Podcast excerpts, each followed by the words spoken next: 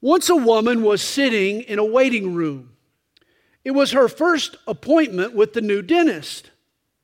Well, she noticed on the wall that the dentist had mounted his diploma. Of course, it bore his full name, but a name that she recognized. In fact, it was the name of a boy that she remembered from high school. She actually had a crush on the dreamboat. She recalled him being tall and handsome and dark haired. Could this be the boy that she had absolutely adored? Well, her suspicion was quickly dismissed when the dentist entered the room. He was older, balding, had a little gray hair around the edges. His face was weathered. There were age spots on the back of his hands. I mean, this man was way too old to have been her classmate. Yet she was still curious. So after the exam, she asked him, she said, Did you happen to attend Jackson High School? He said, Oh, yes, I did. I'm a proud Mustang. She asked again, she said, Well, when did you graduate? He replied, 1975. She couldn't believe it. The woman shouted, You were in my class.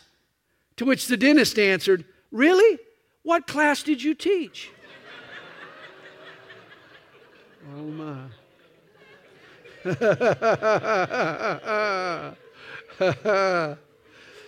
and here's the moral of the story be careful of making judgments based on appearance, especially when your judgments are based on the wrong criteria.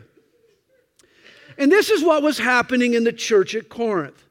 There were false teachers who came in after Paul had left town. They were critical of Paul. They doubted, they questioned his stature as an apostle. You see, in their estimation, Paul didn't look like an apostle.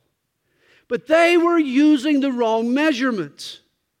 They were impressed by Greek style, Greek culture. They were using the marks of worldly success to judge a man of God. Throughout the first nine chapters here in 2 Corinthians, Paul has been patiently explaining his ministry, both his methods and his motives. And he summarizes his approach here in verse 1 of chapter 10. He says, I am pleading with you by the meekness and gentleness of Christ. So far, he had mustered a humble, a diplomatic sort of defense. But in chapter 10, suddenly his tone changes he becomes more aggressive with his accusers. You see, their criticisms were more than just personal attacks on him. They were actually tainting his ministry, and it was casting doubt on the gospel. And it was time for Paul to take off the gloves. Paul's call was legit. How dare these charlatans belittle God's work in his life? And so in chapters 10 through 13, Paul seeks to prove the genuineness of his ministry and its message. In one way, Paul's critics were correct. He wasn't physically impressive. He didn't have this overwhelming persona. Paul wasn't Greece's greatest orator. Yet God had demonstrated his strength through Paul's weakness. God showed himself strong on Paul's behalf. You remember the story of Balaam and his donkey? Balaam was that Babylonian wizard who was told by God not to consort with the Moabites to curse God's people Israel. And yet Balaam deliberately disobeyed. He boarded his burro and he headed to Moab. And yet the burro was more obedient to God than its rider. For three times an angel blocked the donkey's path and the burro swerved out of the way. Each time, rather than recognizing his own sin, Balaam blamed the detour on the donkey. He beat the animal three times. Finally, God pitied the burro and opened his mouth. The beast of burden said to Balaam, What have I done to you that you have struck me these three times? In essence, who's the real donkey here? Balaam himself was the cause of the crash, not the burro. But in opening the donkey's mouth, God sets a precedent for all his servants. As Christians, we are called to be beasts of burden.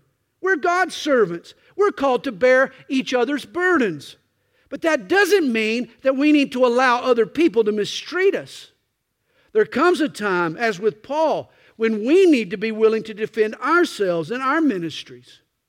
Being used and being abused are not synonymous.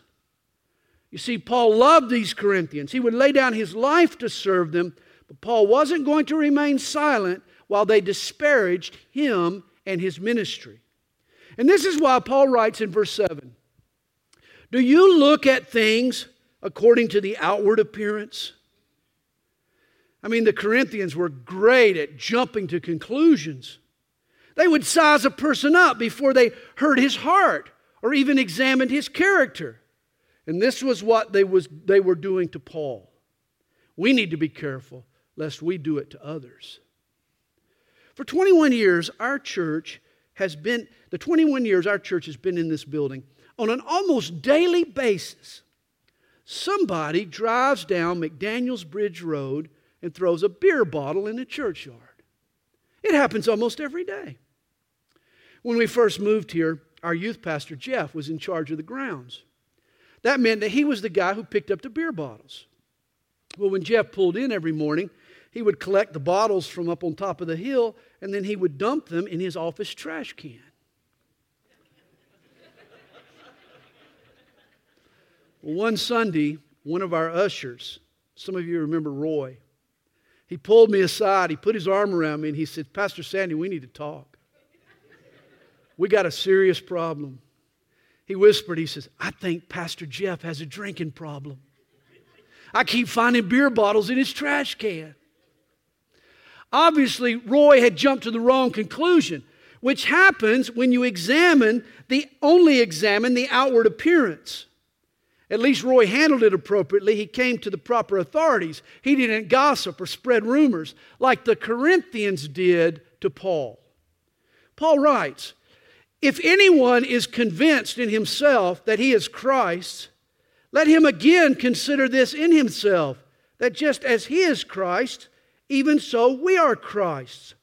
See, some of the Corinthians had doubted that Paul was even a Christian. I mean, how could they question Paul's salvation? Paul was the person who had pioneered the gospel in Corinth.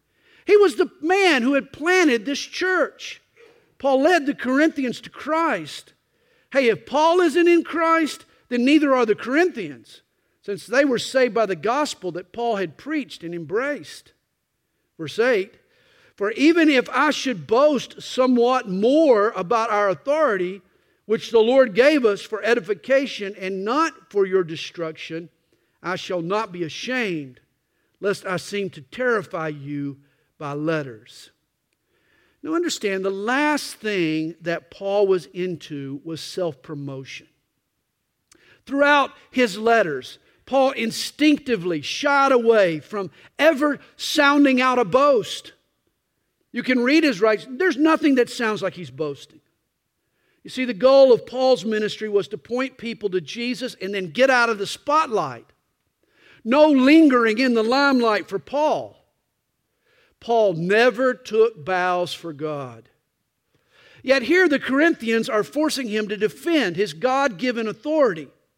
And he does so shamelessly. He says, rather than misuse his authority, he has used it for the Corinthians' sake. Understand, authority is not a bad thing. We need authority in our lives. But godly authority is gentle, it's kind, it uses it for people's benefit. Rather than bully them, Paul built them up. His goal was to encourage, not exploit the Corinthians. In fact, he built them up even by the letters that he wrote. Paul's critics accused him of writing with a poisonous pen, of authoring intimidating, terrifying letters. But these letters are what had jarred his readers out of spiritual apathy. These letters were what had corrected the problems in the church. He references these letters in verse 10. For his letters, they say, are weighty and powerful, but his bodily presence is weak and his speech contemptible. See, his critics were saying that Paul was mighty with a pen, but he was a wimp. He was tongue tied in person. And believe it or not, there were some truth to these claims. There is a third century novel entitled The Acts of Paul and Thecla and it gives an interesting physical description of the Apostle Paul. He was small in size with meeting eyebrows. Those looked like one eyebrow, looked like a caterpillar crawling across his face. With a rather large nose, bald headed, bow legged, strongly built, full of grace, for at times he looked like a man, and at times he had the face of an angel. And an interesting description. In other words, you were impressed by his spiritual, not his physical traits. Other traditions say that Paul spoke with a lisp.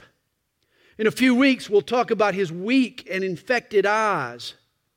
You see, as far as Paul's fleshly features were concerned, he was less than impressive to look at or to listen to. And this was as far as the false teachers could discern. They noted his physicality, but not his spirituality. I'll never forget a local radio station that we asked to air our radio program chapter by chapter. The station refused. The station manager, as it turns out, didn't like my voice.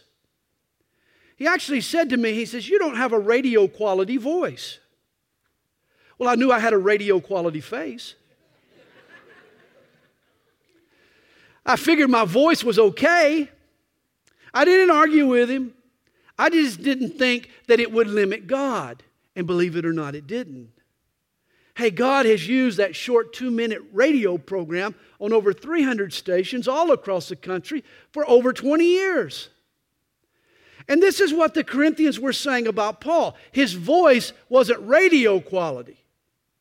In fact, nothing about him, in their opinion, nothing they could see was of great quality. The critics in Corinth concluded that Paul just didn't have what it takes to be an effective Christian minister. Remember, Corinth was an up and coming place, it was a boom town, it was a newer city, a prosperous city. You see, Corinth had this cool, this sort of younger vibe. It was sort of like ancient Seattle, full of freshly tattooed, shaggy beard, girl pants wearing, handbagged hipsters that were on their way to Starbucks all the time. And this is what the Corinthians wanted in their pastors. They wanted ministers who were hip in the eyes of the world. And the same is true for Christians today. We judge a pastor by his outward appearance. Is he slick enough? Theatrical enough? Entertaining enough? Polished enough? Like the Corinthians, some people today want pastors with bling. It's all about flash and splash. You know what's interesting?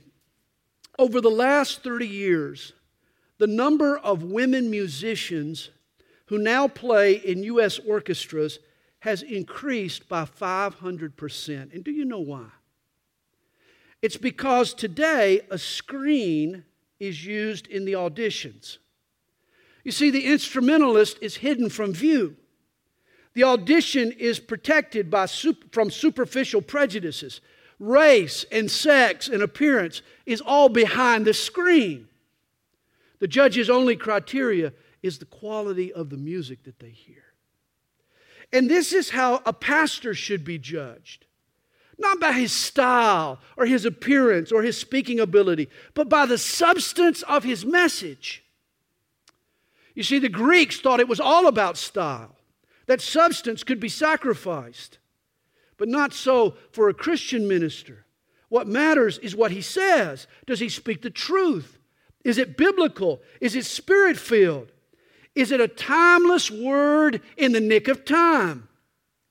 Warren Wiersbe writes of a pastor he once heard speak. This pastor was eloquent, but he was void of biblical truth. A friend next to him summed up the sermon that he had heard with a verse 1 Kings 19, verse 11. The Lord was not in the wind. Don't misunderstand. I believe in communicating the gospel as effectively, as appealing as possible. But the look is never more important than the book. It's not the splash, it's the spirit that causes eternal results. Paul writes in verse 11, he says, Let such a person consider this that what we are in word by letters when we are absent, such we will also be indeed when we are present. When Paul arrives, he's going to show them just how bold he can be. You better watch out. You better not cry. You better not pout. I'm telling you why.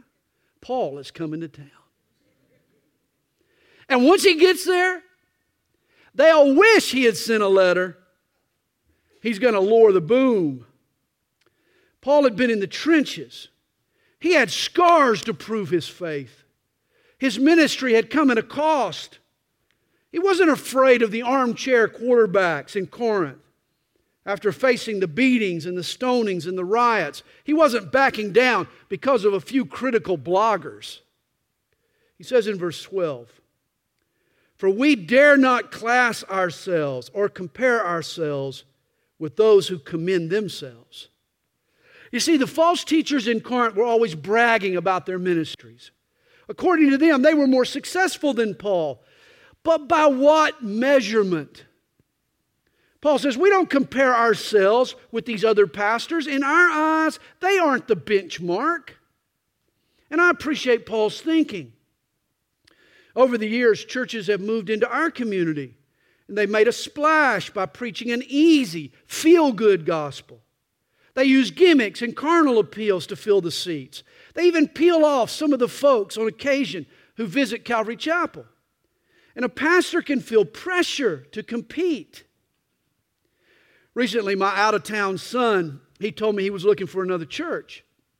He feels that the church he's been attending waters down the scripture. The final straw was them offering photos with Santa Claus after the service next Sunday. He said, Dad, their only goal is just to get people. Hey, when a church like that moves into our community, I don't compare. If people want a photo with Santa on Sunday, they probably don't want what we offer. We'll just stick to our goal. God's people need God's word. Paul refused to compare himself or to compete with other ministries. But this is the pastor's tendency, trust me. Comparison is a big issue. You know, one of the most difficult adjustments I had to make when I became a pastor was understanding that it is very difficult to measure a ministry's effectiveness. Tangible criteria can be misleading. Hey, the Mormons have a lot of people, but they preach a false gospel. Noses and nickels aren't the best gauges for spiritual success. Ministry isn't like a business that you can check sales or profit margin where you can monitor your progress by physical measurements. Spiritual success is more elusive, it's harder to measure. At times, you're not sure if you're doing any good. Hey, you can even be doing the right things and get mixed results. Pastor can faithfully sow the seed of God's word into the hearts of his people, but that's no guarantee how fruitful he'll be. You remember in Jesus' parable of the sower, he teaches us to expect a 25% success rate. That's not very good, is it?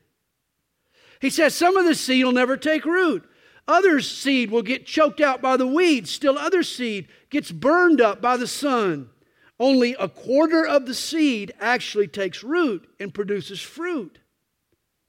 Hey, if your business is making widgets, you can measure how many you make, how fast can you make them, how many can you sell? At what price can you sell them? There's a bottom line to measure, but not so in Christian ministry. In 1912, a medical missionary named Dr. William Leslie, he went to live and minister in a remote corner of the Congo. After 17 years, he returned to the United States a discouraged man. He believed that he had failed to make an impact for Christ. He died nine years after his return. But in 2010, 80 years later, a team of missionaries re entered that part of the Congo and they made a surprising discovery.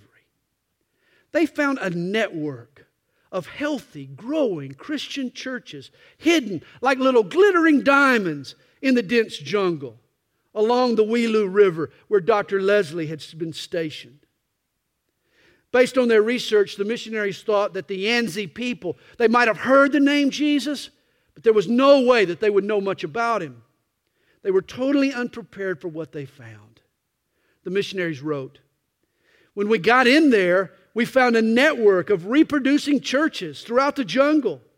Each village had its own gospel choir, although they wouldn't call it that. They wrote their own songs and would have sing offs from village to village. The missionaries found a church in each of the eight villages that they visited along the 34 mile stretch. They also found a 1,000 seat stone cathedral that got so crowded it spawned the need for church plants in the surrounding villages. As it turns out, 80 years earlier, William Leslie had traveled across this same remote region teaching the Bible. Leslie had started churches and schools. For the 17 years he was there, Mr. Leslie, he fought tropical illnesses, charging buffaloes, armies of ants, leopard infested jungles to bring the gospel to the Yanzi tribe of this remote area. And believe it or not, William Leslie died thinking that he had failed.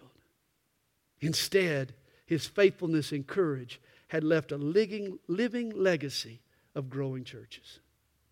Hey, realize so much of ministry happens below the surface, behind the scenes, where you can't see. And this is why you can't get discouraged in witnessing to your friend or to your teenager or to your coworker. You have to keep sowing those seeds. You never really know what's going on in their heart. And notice verse 12. Here's the big mistake we can make. He says, But they, measuring themselves by themselves and comparing themselves among themselves, are not wise. Christians tend to measure themselves or their churches against other Christians and other churches. How many people did you have on Sunday? How big is your building or your budget or your staff? We compare against each other. And according to Paul, this is not wise. Again, much of ministry defies measurement. You can't put a tape around it, you can't monitor its pulse rate. Hey, a pastor can be faithful to God's calling and to the 20 people God gives him, or he can be unfaithful in a church of 2,000 people. Ministry is all about faithfulness. And you know, the same is true for you. Don't make the mistake of measuring yourself and your relationship with God against what you see in other Christians. Well, look at how God is blessing her. I wonder what I'm doing wrong. You can't think like that. Or I must be more righteous than him. Look at how he's suffering. Don't, don't let that come into your mind. As Paul says, these kinds of comparisons are not wise. God has a unique plan for each of us that's why we shouldn't compare ourselves among ourselves. In a book she wrote, Peggy Noonan, she describes an encounter that she had with a CEO of a large corporation. She writes this We're in his window lined office high in midtown Manhattan. The view, silver skyscrapers stacked one against another, dense, fine lines sparkling in the sun, is so perfect, so theatrical. The CEO tells me it is annual report time, and he's looking forward to reading the reports of his competitors.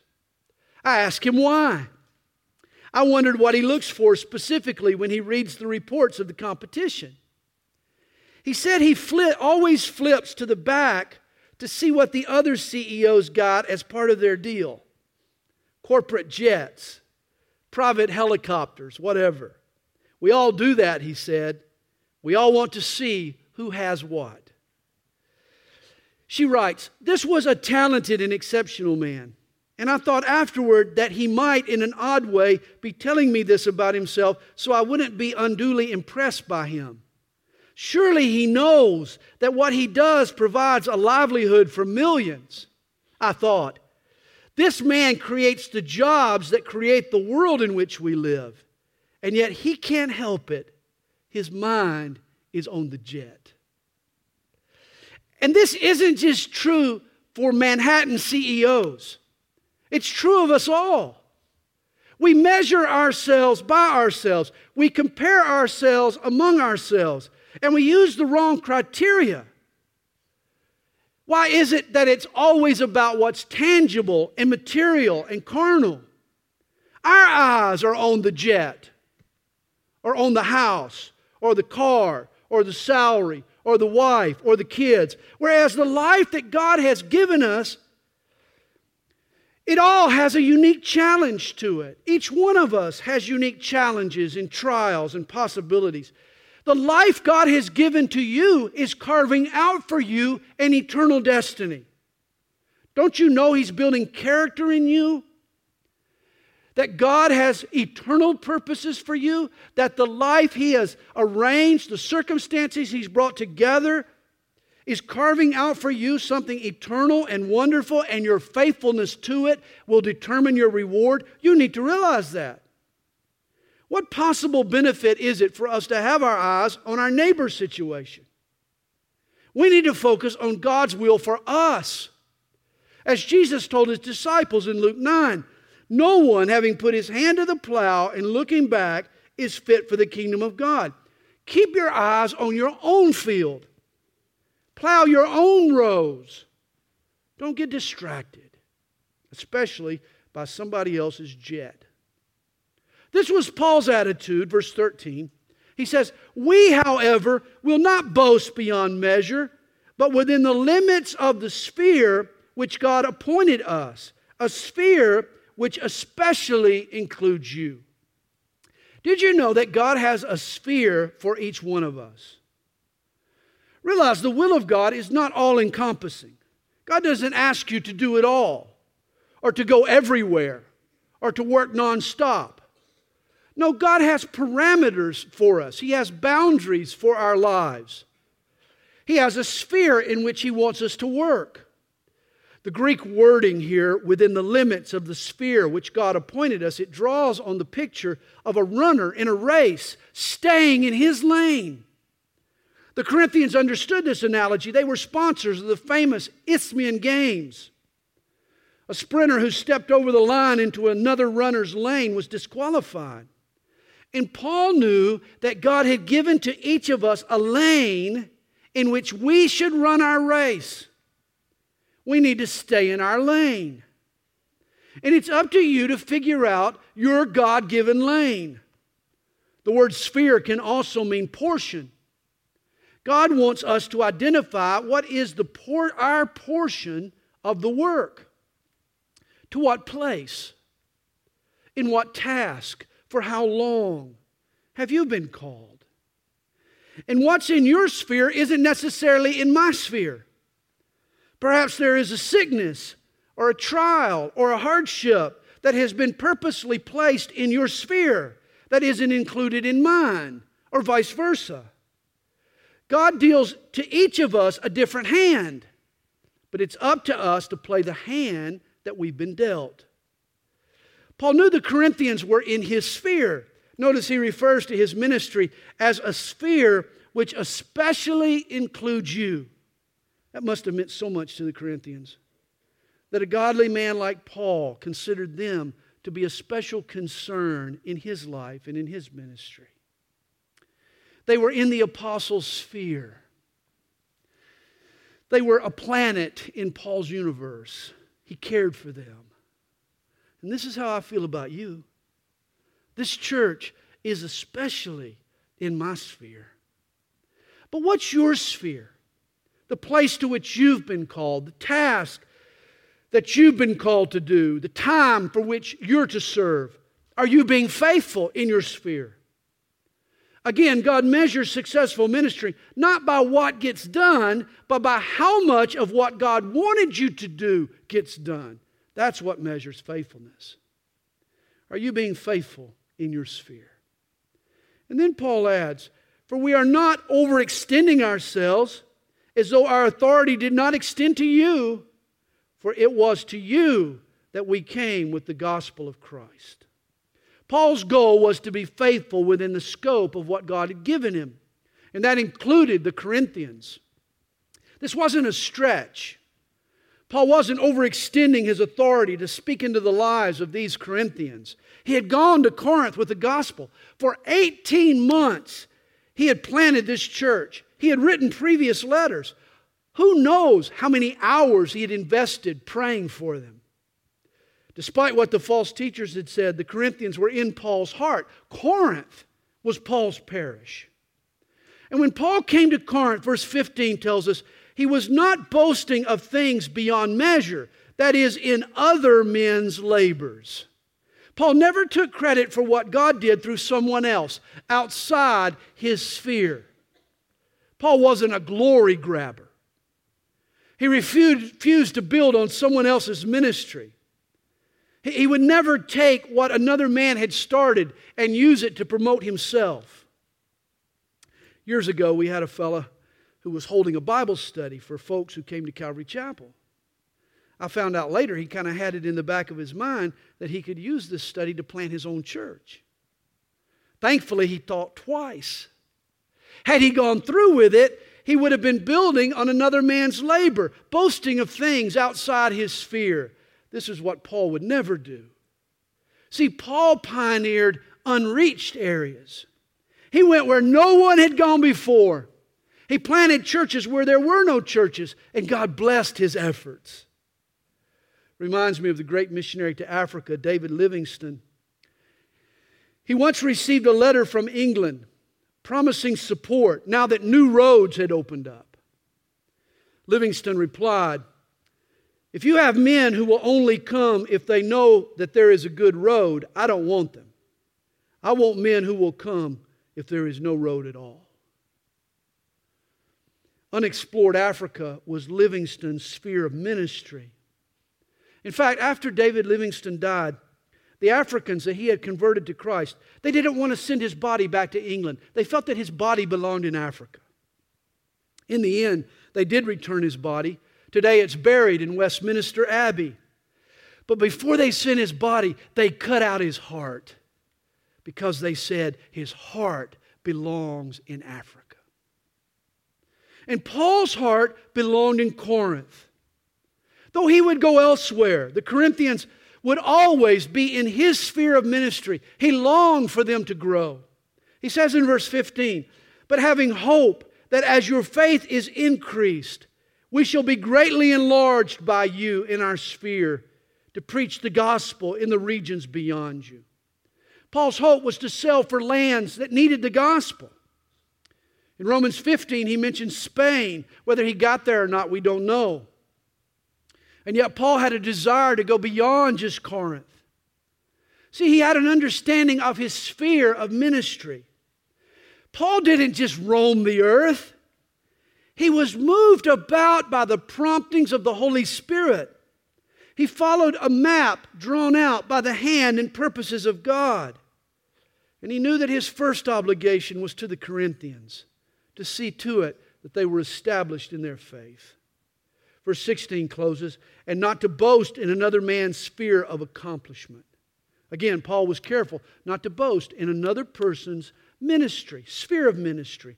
He didn't want to take credit for someone else's efforts. The false teachers were the glory robbers, whereas Paul's passion was to simply serve where God called. It was Adam Clarke who once wrote, It is an abominable and deeply sinful for a man to thrust himself into other men's labors, and by sowing doubtful disputations among Christian people, distract and divide them, that he may get a party to himself. This is an evil that has prevailed much in all ages of the church. There is at present much of it in the Christian world, and Christianity is disgraced by it.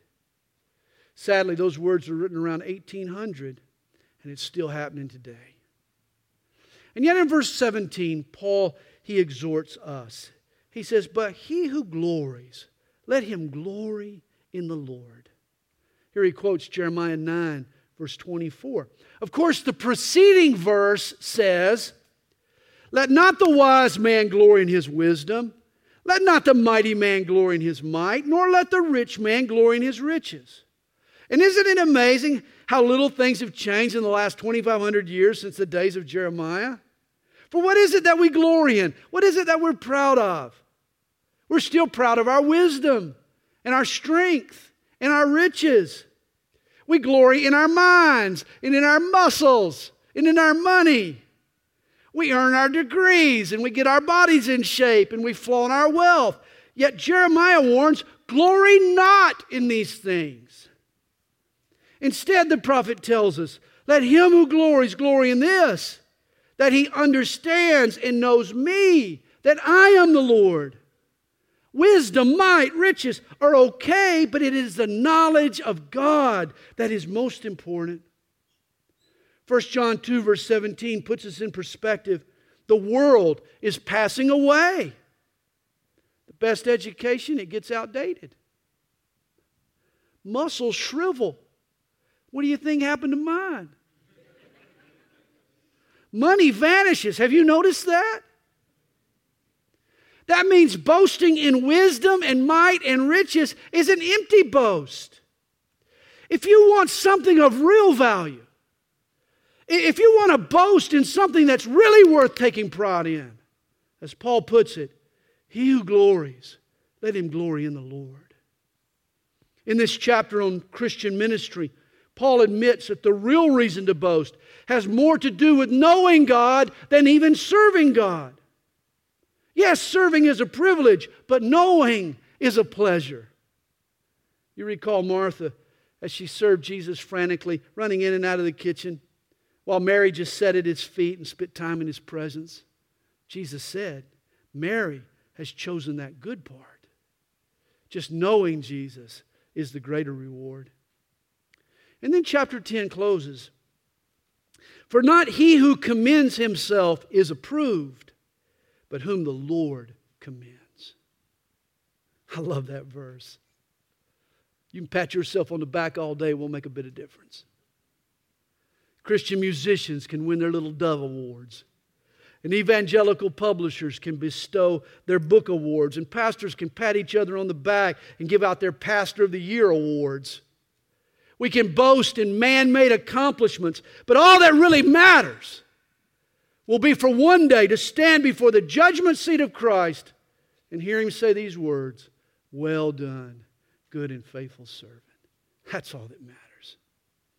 Here's the ultimate measurement of a ministry not he who commends himself, but whom the Lord commends. That's what really matters. Father, thank you for your word to us today. Lord, thank you for the power of the scriptures. Lord, how you cut right to our hearts each time we open these pages. Lord, forgive us for comparing ourselves with ourselves. Forgive us, Lord.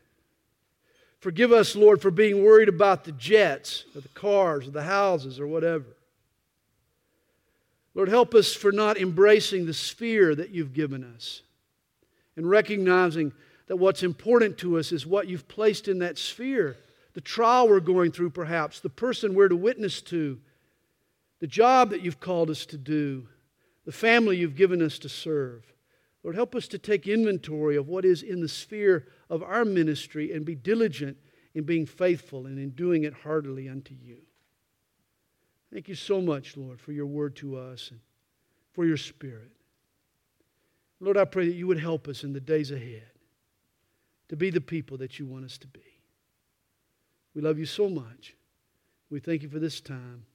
We pray it all in Jesus' name. Amen.